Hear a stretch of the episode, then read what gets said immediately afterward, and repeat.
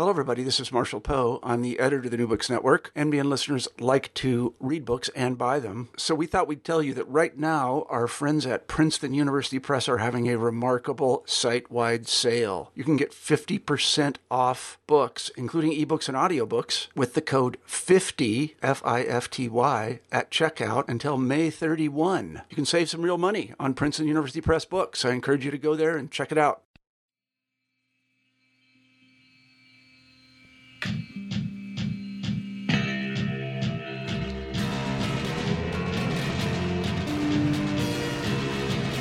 Hello, everyone, and welcome to New Books in French Studies discussions with scholars of France and the Francophone world about their new books. I'm your host, Roxanne Panchasi. My guest today is Dana Agmon, the author of A Colonial Affair Commerce, Conversion, and Scandal in French India. And the book was published by Cornell University Press in 2017. Hi there, Dana. Hi, Roxanne. Thanks so much for taking the time to speak with me today. Thanks for having me. Could you get us started by telling our listeners a little bit more about yourself and what got you interested in working on France originally? I became a um, Europeanist and an early modern historian because I had really wonderful teachers when I was an undergraduate student in Tel Aviv University. But I became a French historian for a very non intellectual reason, which is I wanted to have a good reason to go to Paris. Mm-hmm. The joke ended up being on me because my archives are actually mostly in Aix. That's also a very nice place. I initially was planning to work on French Empire in the Caribbean mm-hmm. and food and foodways. But the project never really kind of gelled or took off. And it was actually a fellow student who was also working on a somewhat scholarly, neglected area of the world in Réunion in the Indian Ocean who suggested that I might start digging around in French India. Mm. And it was actually the um, published collection of the Jesuit letters that really first drew me into this project. I was reading the Jesuit letters from India, and they were fascinating and juicy and gossipy and really, really rich sources. And I started working on that and kind of never really looked back from that moment. In your graduate training, Donna, you did a joint degree, yes, in um, history and anthropology? Yes. Do you feel like that's shaped, well, the research in this book or your orientation as a historian of France in any way that you want to say something about? Right. So it did in ways both negative and positive. When I talked about the ways in which my first project didn't take off, I think a big part of that was actually related to the fact that I was doing field work um, and not only archival research. This was in Guadeloupe. And I found it terrifyingly difficult mm. to do field work. And I was so, so much happier in the archives every day that I was in the archive rather than doing field work. I just felt this kind of joy, you know, suffusing me that I didn't actually have to talk to people, which, you know, is, is not a very good admission about my social skills. So that's kind of in the in the negative aspect. And positively, I mean, my fundamental belief is that the disciplinary division between uh, history and anthropology is basically a false one. It's mm. it's a dichotomy that doesn't really exist, or a, a, division that has very little meaning in the sense that these are both disciplines that are interested in the human experience and the creation of culture, in systems of of language, of kinship, of affinity, and being trained in both of these disciplines has just been a really enriching way, I think, for me to draw on scholarship and theories and, and work that has a lot to give to historians and that we would all benefit from being kind of much more promiscuous so, Dana, the book focuses on a scandal, the Nana Yapa affair that unfolded in the first part of the 18th century. But before we get into the affair itself and the history that you explore in the book, I wonder if you could just situate us in terms of France's place and history of empire in South Asia and just give us a bit of a sketch. I know that's a challenging thing to do quickly.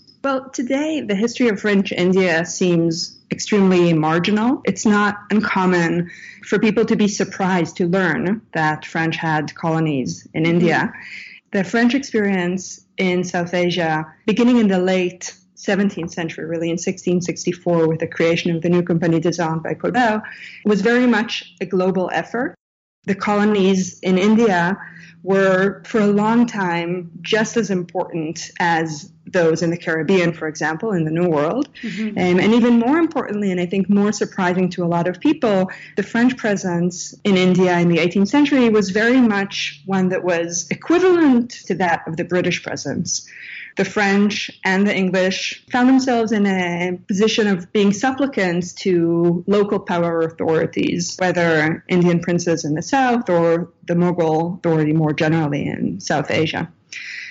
And it was from 1674 that the French first found themselves in Pondicherry, also through kind of a gift given to them by a local ruler. And for much of the period that I look at, so from the late 17th century to kind of the first half of the 18th century, this is a project that is very optimistic for the French crown and one in which they have real belief in the ability to create real opportunities for growth, both commercial growth and missionary growth mm-hmm. in South Asia. You talk in the introduction, Donna, about the, and I'm just quoting you here, the two efforts at the heart of the French presence in South Asia, making money and making Christians. Were these two projects of commerce and trade and then Christianization, were those two things simultaneous? You know, did trade start and then came the missionaries, or were they, these two things that began at the same time in the region? No, they absolutely were simultaneous. Mm. And in a very important difference from uh, the English East India Company, they were both uh, chartered, supported, and organized by the French crown. So when the French crown gave the charter to the French East India Company to come to, to the Coromandel Coast where Pondicherry is, their mission was threefold. It was to colonize, that is, to grow kind of a, a city, a, a, French site, mm-hmm. to profit, that is, to engage in trade, and to Christianize, to proselytize.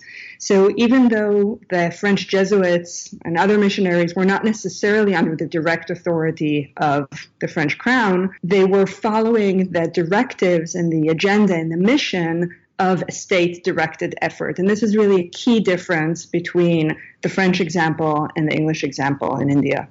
So, in the introduction to the book, Dana, you point to this longstanding neglect of the history of French India in both the scholarship on South Asia, which tends to emphasize the British case, and the scholarship on France, which tends to emphasize other colonial and imperial sites. But I'm just wondering how you see the French Indian example as illuminating a broader kind of French colonial picture. So, would you say that working on French India or thinking about French India is something that then changes the way we think about French colonial or imperial studies more broadly? I'll respond to this in two ways. One has to do with the conceptualization of this period as one characterized by failure. Mm. The assumption of failure presupposes that imperial power has a particular form. And what the book argues is that by considering alternative modes, ones that were still extractive and violent, but did not follow that particular distribution of authority, that particular modality of sovereignty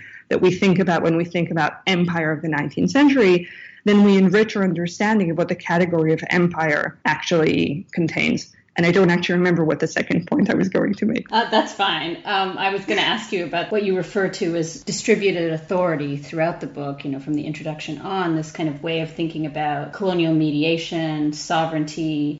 So I think what this example shows us is the extent to which fracture mm-hmm. is a mm-hmm. characteristic of empire. The closer you look, the larger the understanding of fracture becomes. Mm-hmm right? Because what we see fracturing is not only colonizer versus colonized, which is definitely an important and crucial fracture. We see fractures among different colonial projects, so for example, between missionaries and traders of the French company. Mm-hmm. But then internally, we see fractures among missionaries, in this case of three different orders the Capuchins, the Jesuits, and the Mission étrangère. We see fractures among traders in India and traders in Paris. We see fracture between traders who are employed by the Compagnie des Indes and those who are independent, independently working in India. And in all of these kind of intra-European fractures, we see how important local intermediaries were for resolving or articulating and advancing the tensions that these fractures give rise to. Mm-hmm. So it's at this intersection of mediation and sovereignty that the book is making its central arguments. So we've touched on the kind of broad issues at stake in French India in this period and the themes in terms of commerce and conversion. And now I want to ask you to situate us a bit in terms of this scandal. So Nana Yapa, who is this figure? What do we need to know about him before the story that you delve into in, in the book? So Nana Yapa was a merchant, originally from Madras, but who came as a very young man from Madras, or what today is Chennai, to Pondicherry. And I'll just say in parentheses that I use kind of the French pronunciation of the town because this is what my sources use. Today it's called Puducherry. But Nana Yapa came to Pondicherry as a young man and over the course of roughly 40 years of living there, he became not only one of the most important, powerful, and wealthy Tamil men who lived in Pondicherry, but one of the most important, powerful, and wealthy men there, period. Mm-hmm. And it's in the context of Nana Yapa's absolute kind of centrality at many, many different structures of authority in the town that the scandal, which the book narrates, really gains much of its I think, dramatic force. The reversal from being in a position where Nana Yapa, who facilitated trade for the French company, moved from being a patron to not only a client but actually a victim is one of the most kind of shocking reversals that the, of the story that the book uh, delves into.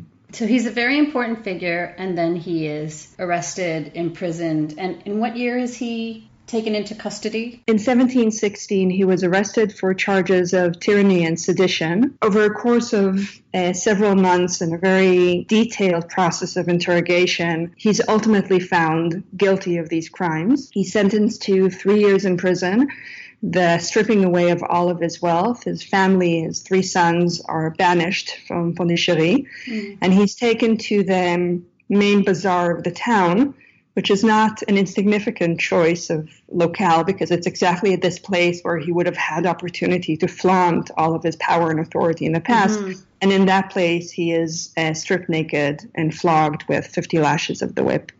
He's then taken to serve out his prison term, but after only three months, he dies in his prison cell. And at this point, you know, you might think we have a pretty not unexpected colonial story in which an indigenous subject manages to obtain a fair measure of wealth and power and authority, and then the colonial state crushes him in response in order to assert its own dominance. Mm-hmm. But of course, that's not where the story ends. You refer in the introduction to the Nana affair as a prism for empire. Could you say a little bit about what you mean by that? So this is really a central metaphor for how I think about the Nana Yapa affair and the work that it's doing in the book. I mean, there's no real question about what happened in the Nana Yapa affair. I'll just I'll give away the ending now because that is also my strategy in the book. He's very powerful. He is arrested, convicted, and dies. But then, in a very unexpected reversal, he's posthumously exonerated. All of his family's riches are returned to him, and the man who is his chief adversary, the French governor of the colony, is sent away to France in shackles and is forced to pay substantive reparations to Nana Yapa's family. Okay, so these are kind of the broad outlines of the story, mm-hmm. and I'm not trying to reveal kind of any new details. But instead, I'm using this, this historical event, this affair, much as you would turn around a prism to catch different shards of light, mm. to understand different moments or different arenas of tension in the French colony and French empire more generally. And these have to do with the place of family and uh, the affiliation of kin, the language and the reliance on interpretation and translation, the importance of mobility, and finally, with the creation of archives. So, all of these realms, and also law, which I forgot, all of these realms we return to the same details of the Nana Yapa affair mm-hmm. initial power, downfall, resurrection, kind of this very Catholic story in a sense.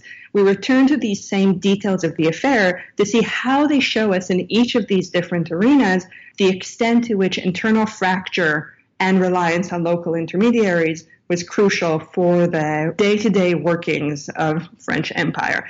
The fight over Nanyapa's fate was about much more than Nanyapa himself. The fight was about what kind of empire is the French project at large trying to make possible in India.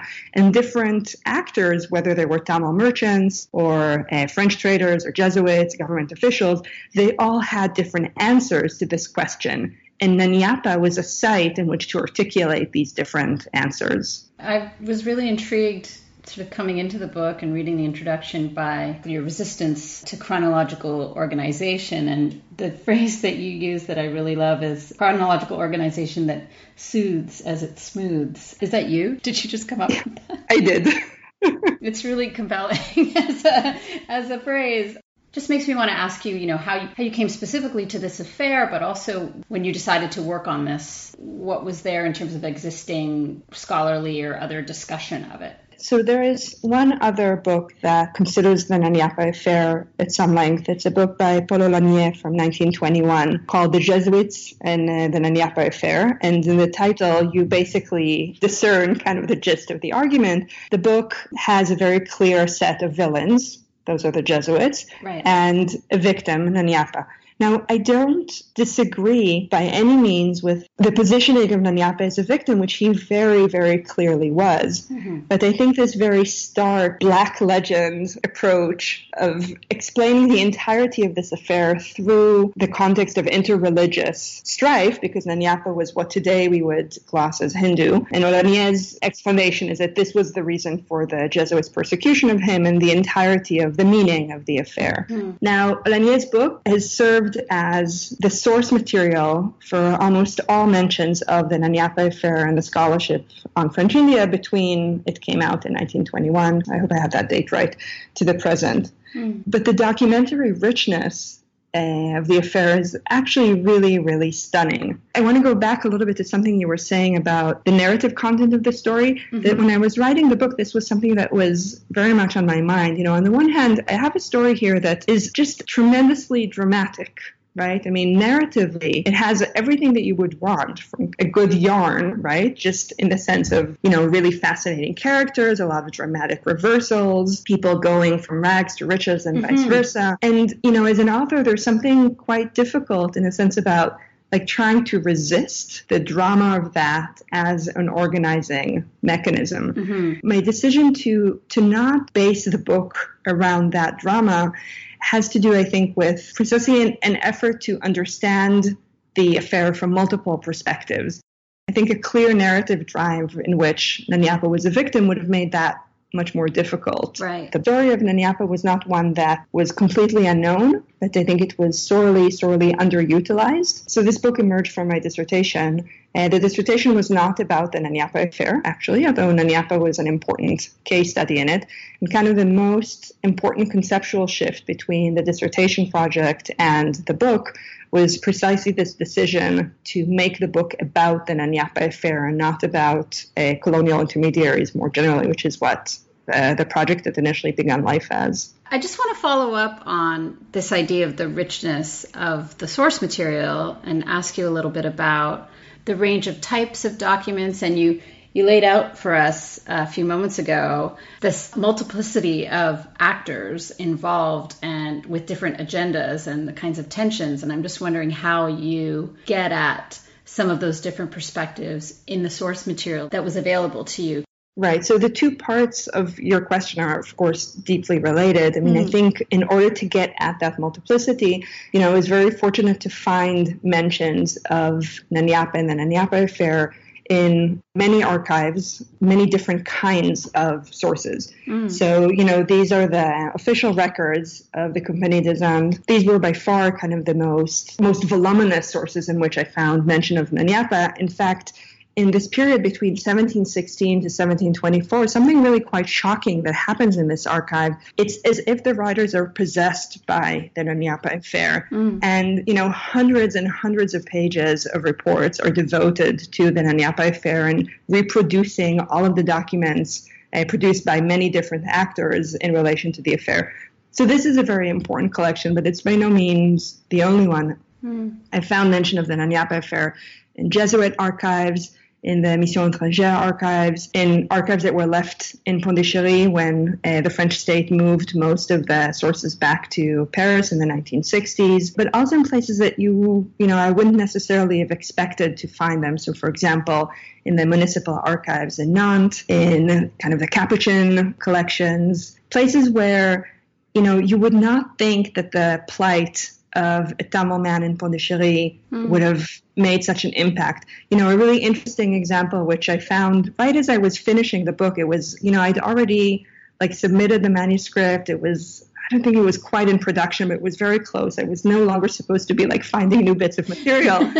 but I was uh, in Paris and I was looking at marine records, the Navy records. And this was a full 60 years after Nana Yapa's death. And there was some kind of back and forth about administrative issues in Pondichéry. And the people writing from the Navy in Paris referred to Nana Yapa and his fate as kind of the reason for making a particular decision that they mm. made about staffing in Pondichéry. And I have to say, it was one of these moments when you sit in the archive and, you know, your breath is just taken away. The particulars of the family affiliation of Nana Yapa and the importance of his work to the company were still guiding the decisions not only in India but of officials who had never set foot, you know, in Pondicherry and who never would. It's fascinating. Then I want to ask you about the three parts of the book the world of the affair, the unfolding of the affair, and the afterlives of the affair. But before I do, I just want to linger on something you say in the introduction to the book, which is that, and I'm quoting you here, that this affair was neither French nor Indian, but a Pondichéry affair. When I spoke about kind of the fracturing, kind of made manifest by the Nanyapa affair, this is true for European institutions and actors, right? So I spoke about traders and missionaries, but it's also very much true for the Tamil people who are involved in these processes of mediation.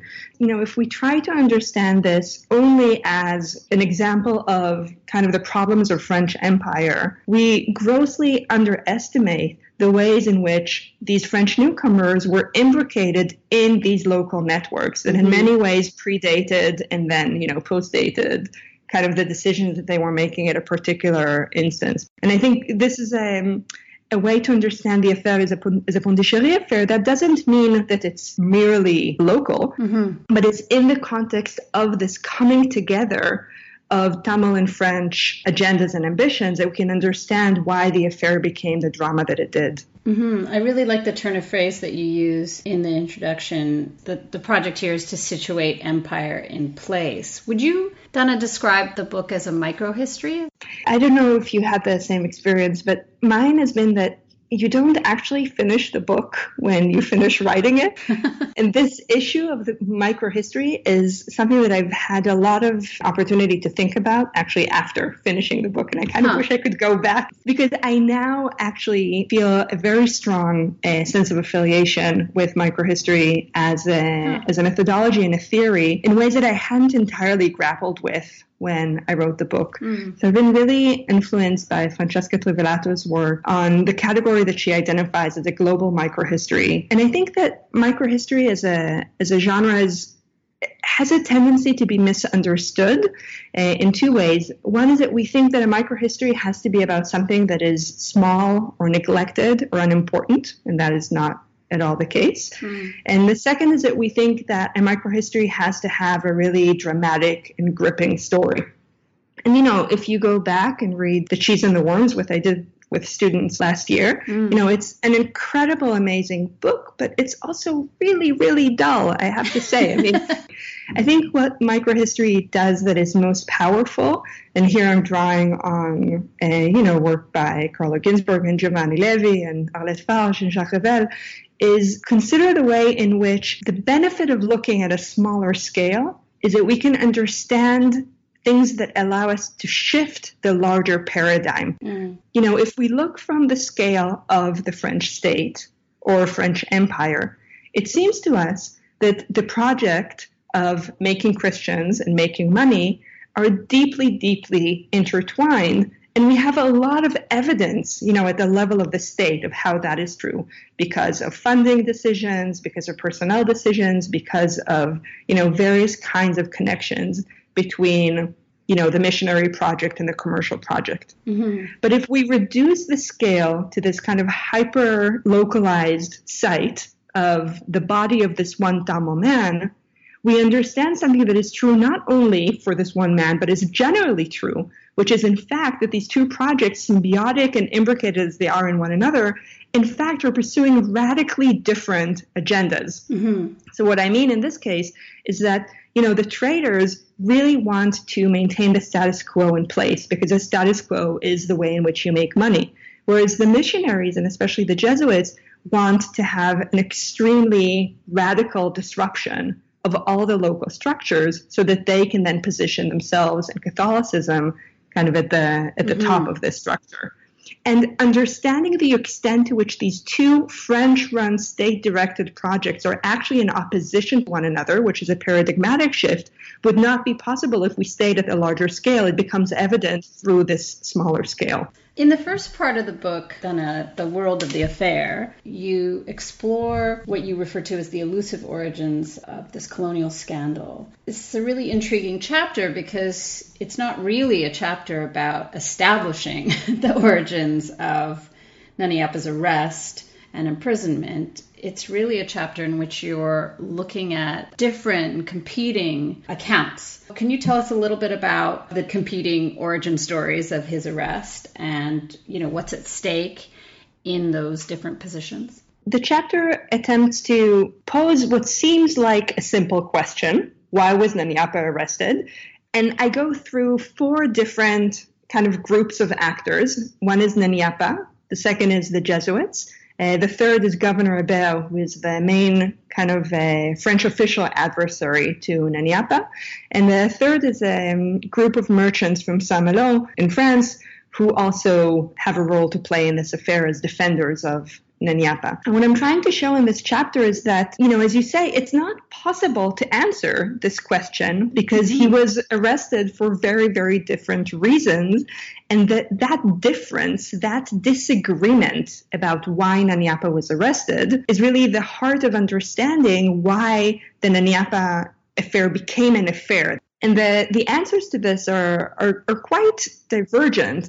I mean, for Nana Yapa, it has to do with the falling apart of cooperation between uh, Tamil intermediaries and French officials. Mm-hmm. For the Jesuits, it has to do with a very specific kind of religious denigration that they accuse Nana Yapa of having committed against them, which has to do with kind of their generally very weak position in the um, the general religious uh, landscape of conversion. For the Saint-Malo merchants, it has to do with the importance of information and why it is that they are or are not given access to what is happening in India and the crucial role that people like Nana Yapa and Nana Yapa himself fill in providing these information networks between France and India. And finally, for Governor Hebert, it has to do with the abuse of power that he blames Nanyapa for carrying out against the people under his authority, local Tamil people whom he uh, abused, according to the governor. All of these answers are equally important as an explanation for the origins of the affair because what they demonstrate is precisely the way in which the life of someone like Nana Yapa as an exemplar of the importance of mediation for the distribution and articulation of authority in the colony allows people to have a conversation about what actually that authority should look like. Mm-hmm. And all these answers are part and parcel of an entirely different philosophy of rule you know, of what it is that actually French rule is meant to achieve in South India. In the second chapter of the book, Dana, you bring in this question of how significant a role family and kinship networks played in empire and colonial rule. So, could you say a little bit about how you pursue the history of the affair from the perspective of family? What's really, I think, was illuminating for me in doing this research is to discover the extent to which the affiliation of family and the structures of family were very much shared by French and Tamil actors. So this was really an arena, unlike, for example, language, where the divisions were more stark, where you see very much of a similar process of relying on kind of the stickiness of ties of blood in order to uh, advance political agendas. And we see this in the these broker dynasties, these Tamil dynasties that I mentioned before, the ones that Nanyapa uh, comes from in the rival family. But you see it just as much among French actors. Now, of course, it, it should not really be much of a surprise given that, you know, the very the very structure of the French crown is an exemplar of you know the ways in which the structure of of blood, uh, the affinities of blood, mm-hmm. advance political agendas. But you also see this as a much at a much smaller scale in India. And here, you know, there's a kind of historical confluence in which the Nanyapa affair, in many senses, is actually driven by three different sets of fathers and sons. Mm-hmm. So one of this is Nanyapa and his sons, who then are the ones who advocate for his posthumous exoneration. Mm-hmm. Uh, the other one is the French governor and his son, who serves as his henchman in a sense in the course of the interrogation, mm-hmm. and both of whom are punished at the end. And the third is a, a, very interesting pairing of a man named Mutiapa, who served as a catechist or a religious uh, interpreter for the Jesuits, and his son Manuel, who was an interpreter for the French company. And that particular pairing is really important for the argument that we're trying to make about the connections between the trading world and the missionary world. We see very stark divisions between actual traders and missionaries. But if you look through the perspective of local intermediaries, well, they're in fact right at the crack between these two places. Mm-hmm. We see we see men who move back and forth between of the, between these two worlds.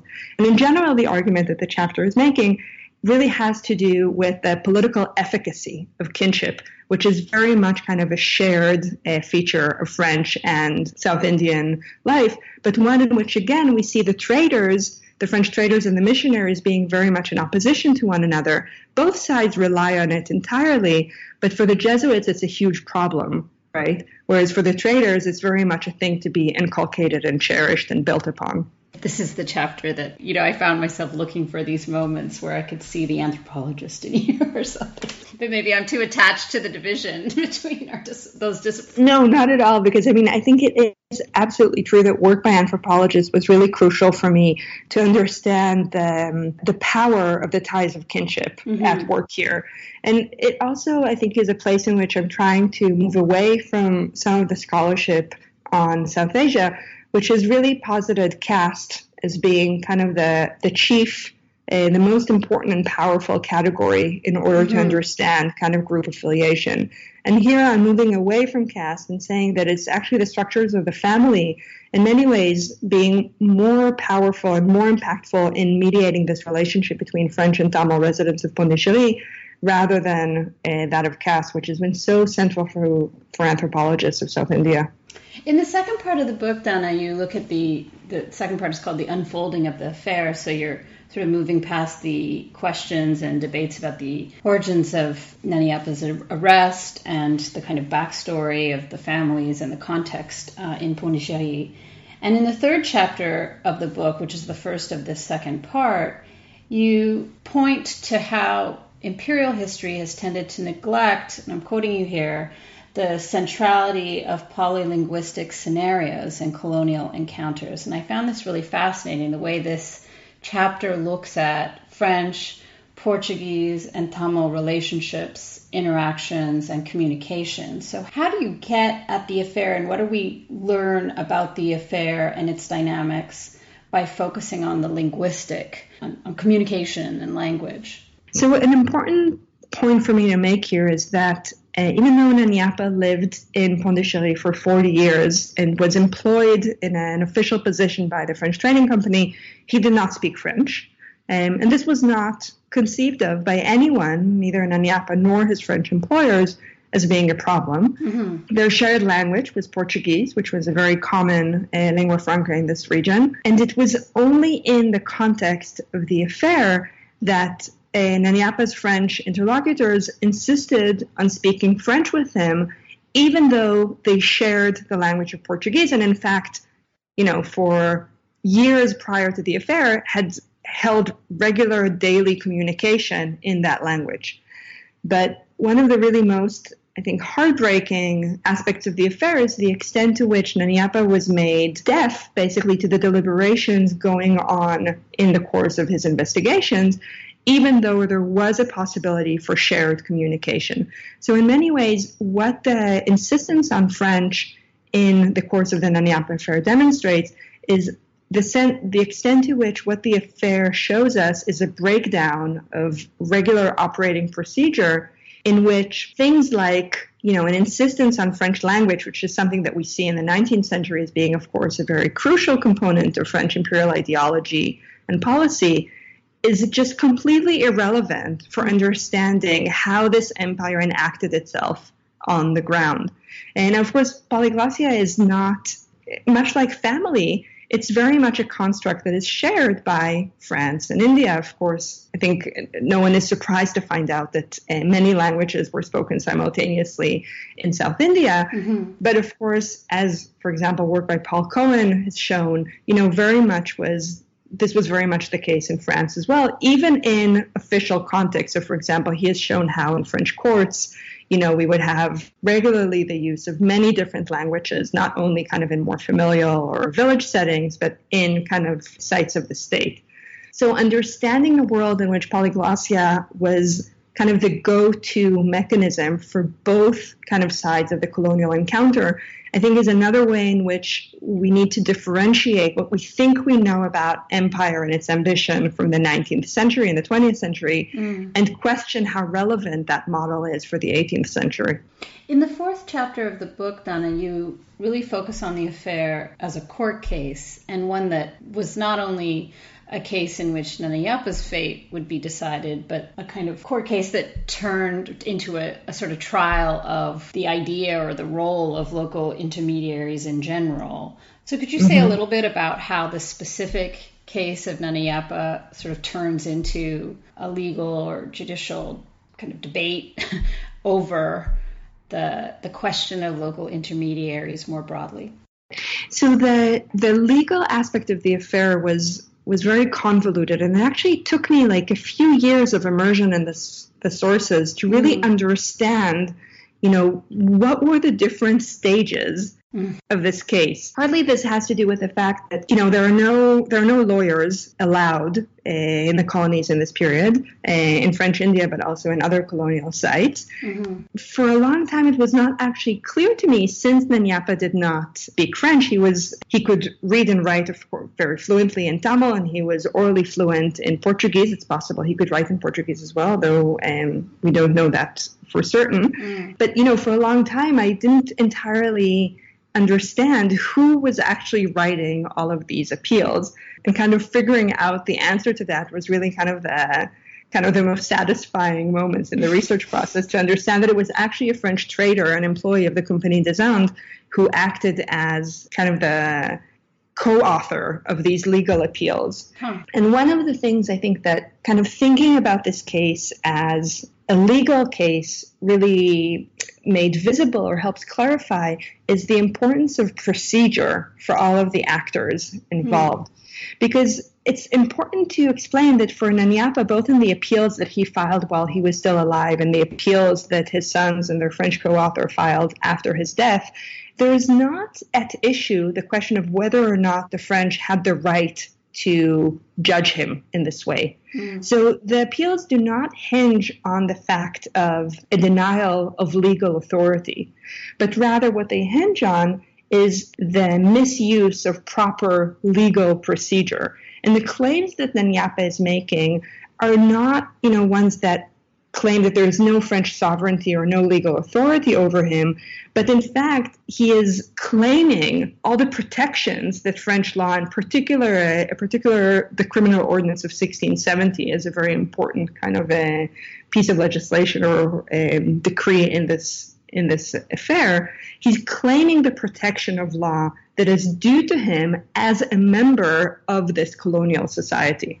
You make the point in this chapter, Dana, that the results of this case are not determined in advance in a way that one might expect, making assumptions about this as a colonial context in which a Tamil man has been arrested and imprisoned. You argue here in the chapter that this was a system that was in fact open to appeal, that there are these breaks or differences between the judicial institutions at work in this affair and uh, what we might understand as the colonial state. So, could you say a little bit about this? I guess this is one of the many uh, divisions or lines of fracture that, that you're talking about. Could you say a little bit more about that?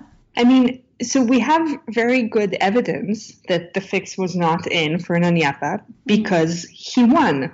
Now, you know, unfortunately, it was too late for him mm-hmm. personally, but there is no question that if we think about this as a struggle, that the winner in this struggle was Nayiniyappa and his family, uh, particularly his his elder son, um, who ended up filling the same role that Nayiniyappa did as chief commercial broker to the Compagnie des Indes. And people of his lineage then filled this role back, you know, on and off for decades to come. I think this is a really important kind of thing for us to to consider because this is, I think, another instance of um, showing us how this is a colonial situation in which you know we don't only can find instances of kind of the agency of the colonized or the resistance of the colonized kind of by reading, you know, against the line or through the, no, uh, through the lines or against the grain. Mm-hmm. But instead, this is a situation in which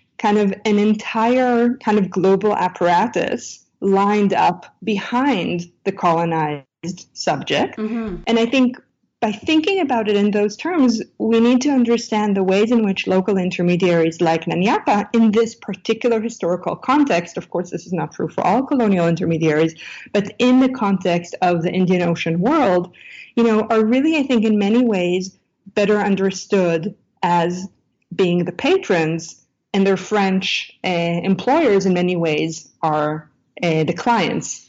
And, you know, that rela- relationship is a fluid one right? I mean, it's obviously not an absolutely fixed division, as evidenced by the fact that the state was still able to bring kind of the to bear the power of the the violence of the state upon his body in very brutal and non-reversible ways. Mm-hmm. But if we think about kind of the the outcome of this legal procedure, you know, that division between where does the power to appeal to the state and and receive kind of success in that appeal, then you know we see that these local intermediaries actually had access to mm-hmm. these kind of modes of appeal and and reversal of cases in which the state you know overstepped its authority.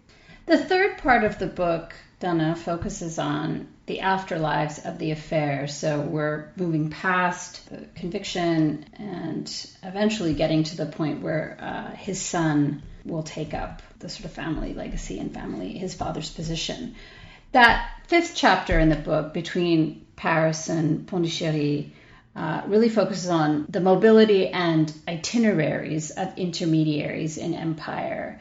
Could you say a little bit about how this back and forth between France and India, what role that plays in the unfolding of the events that follow Nayiniyappa's conviction? I think we tend to think of travel as being a particular activity or prerogative that is undertaken by the colonizers, mm. right? So they are the ones who, you know, pick up and leave and make a new a new life for themselves in the colonial site. Now, of course, it's true that for the French-born actors in this book who found themselves in India, there was a very significant kind of moment of mobility moving between Europe and South Asia. But once in the colony, what this chapter shows is that in fact the mobility of French actors was quite limited and in many ways depended on the mobility of their local intermediaries, who, for mm-hmm. example, had connections in other ports across the Indian Oceans, were able to create relationships of trade kind of across the sea in the Indian Ocean in ways that French newcomers were not known or welcome and not recognized through kind of the structures of either kinship or religion or language. You know, were not able to move around as freely. And once again, the Nayiniyappa affair, I think, is a very, very compelling instance of this general dynamic. So, in the course of the Nayiniyappa affair, I'd mentioned that kind of the two main adversaries were Nayiniyappa and his family and the French governor, Governor Hebert. At some point in the course of the affair, while Hebert, you know, who had been assigned to Pondicherry and did not have the opportunity to leave, you know, finds himself stuck there pleading his case by letters, which take as much as two years to make it between India and France, while Nayiniyappa's eldest son, Guruvappa, hops on an English ship, uh, takes that ship to London, and from there travels to India, sorry, to Paris. In Paris, he's taken in by the missionaries of the Mission Étrangère, who are the rivals of the Jesuits. So again, we see kind of how these rivalries upon rivalries help people kind of advance their agendas. Mm-hmm. And once there, he's introduced to the French royal com- uh, royal family. And in the chapel of the Palais Royal, in the, the royal family's private chapel, he is baptized into Christianity with the regent of France, Philippe d'Orléans, serving as his godfather. Um, and a few weeks later, he's inducted into a French noble order. And he comes back to, to India as now a, a nobleman.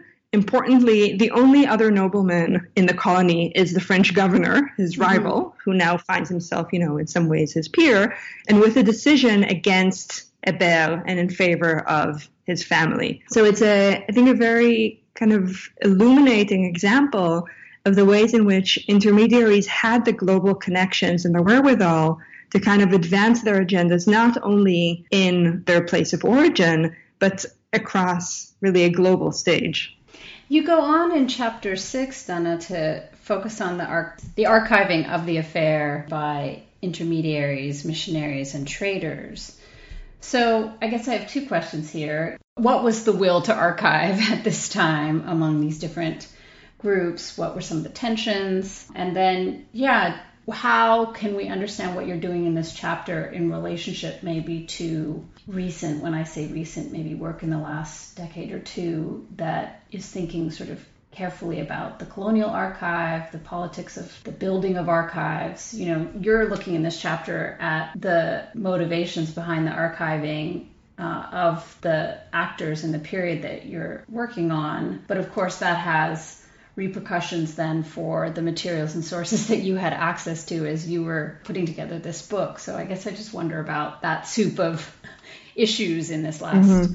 uh, chapter right. before the epilogue. So this chapter is very much, I understand it also, like you said, as being part of the recent archival turn, mm. you know, which is an attempt to think very critically and carefully about how the archives that we use actually are constituted and come into being and what mm. are the kind of political decisions that make certain documents legible and others not. And where I see this chapter contributing to this conversation is by thinking about the archive not only as an arm of the state or even of an institution, which I think is how we tend to think about archival efforts or archiving efforts as being an instantiation of institutional power, but instead showing what you know some scholars have called kind of folk archival practices, the ways in which people who don't have any institutional structure behind them are very much engaged in the creation of a personal archive from which to make arguments about the past, mm. which is kind of generally what I understand an archive to be. And what is striking is the extent to which we see these efforts at archiving being very much shared among many of the different characters or uh, persons who are central to the affair. So this is true for Nayiniyappa and his son, who make arguments about the destruction of their personal archive as being paramount to the destruction of the man. Um, their personal kind of financial records were held in the fort Eh, in Pondicherry, which is on the waterfront, and there the the water destroyed the documents, made them illegible, and therefore made it impossible for them to provide evidence against claims of financial malfeasance. But we also see Governor Hébert making very much the same kinds of arguments about the seizure of his personal diary and the way in which taking that away from him is equivalent to the taking of the most secret, sacred part of his soul and making it public. Mm-hmm. So all these different ways in which independent efforts at archiving are indicative of a larger phenomenon that the book is about more generally. So, much in the same way that I talk about political authority being distributed, here we also see the act of archiving being distributed. And we see how people who we might not necessarily expect, so for example, Nayiniyappa and people of his lineage, many of whom were very famous Tamil diarists beginning in the 1830s, especially a man called Anandaranga Pillai, who was Nayiniyappa's nephew and is known as the most famous uh, diarist in the Tamil literary tradition, how all of these people were making claims for their own authority to create archives and the extent to which these archives did or did not later on in the 19th and 20th century uh, receive the sanction of the state. Mm-hmm. And I'll say in parentheses, although I know this will come up later, that this is related to the project I'm working on now. Well, before we get to that, I just want to ask you about the epilogue of the book. It's this interesting closure of the book where you uh, come to your own sort of travels doing the research for this project, meeting a descendant of Nani um, which makes me want to ask you about the status of this story in Pondicherry. What's the the life of this story or the, the memory of this story among the family and descendants, or even more broadly in the, in the context of Pondicherry? So I'll, I'll mention that um, the epilogue of the book has a set of photographs that I took in Pondicherry, which come from the interior of a mansion of this man that I just mentioned, this famous diarist Anandaranga Pillai, who was Nayiniyappa's nephew. Mm-hmm. And this house is still owned by his descendants.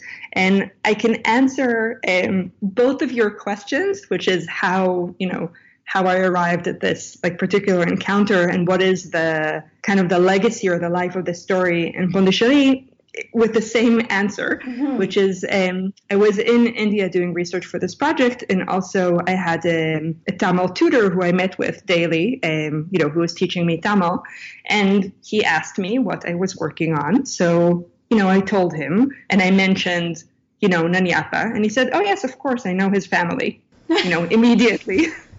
Mind you, this is centuries years to the day. Yes. and you know, I was I was tremendously moved by this. I think it's it's very few historians of the 18th century who have the opportunity to not only walk into sites, you know, where the subject of their research, you know, stood and lived, but to actually meet the members of their family. Right. And you know, he then introduced me to uh, this man who is a descendant of Anandaranga Pillai and who owns the mansion now, who um, extremely kindly uh, welcomed me into his house and, and showed me around.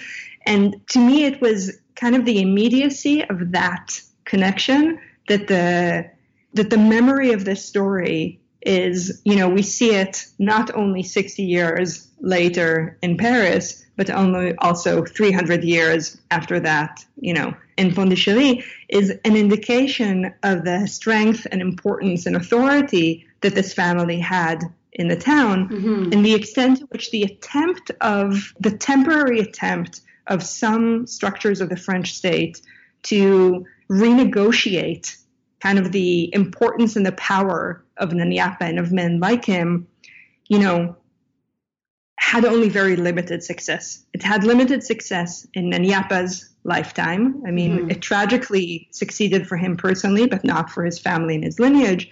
And it also had limited success in the in the context of the historical memory of this that the importance of this family in Pondicherry is you know still very much present there in the 21st century as well. So Donna, I have one last question for you, which is uh, which you hinted at a second ago. Um, what are you working on now? So I'm working on two projects one which was supposed to be a standalone article, and now three years later, it seems like uh, it maybe has grown into something a little bit bigger, which is about mm. a group of colonial administrators in the 20th century, in the 19 teens, 1920s, and 1930s in India. And their work as amateur historians who were very much engaged in projects of both the creation of original scholarship about 18th century French India and also the preservation of historical materials from this period. Mm. And what I'm trying to do in this project is think about what was the meaning of 18th century French India for French colonial administrators in the early 1920s, sorry, in the early in the early 20th century, in this period of, on the one hand, kind of the most hubristic flowering, if you will, of French imperial ideology, but in the context of kind of the first emergence of anti-colonial struggles, mm. places like Indochina and Algeria. And so that is one project I'm working on. And the second one is back in the 18th century and has to do with law, and particularly the ways in which French legal institutions in India drew on local Tamil, Mughal, and other uh, South Asian and Indian Ocean ways of resolving disputes into their own courts. So I'm interested not so much in forum shopping, which has been a very important and rich uh, strand of the scholarship on uh, law and colonialism, but rather on the ways in which French courts invited into their own kind of institutional centers these alternative modes of resolving disputes. Well, those both sound like very rich projects, and I hope you'll keep me posted on their progress. Donna, I just want to thank you so much for joining me and for writing the book. Thank you so much, Roxanne. This was really a pleasure. You've been listening to New Books in French Studies, a podcast on the New Books Network.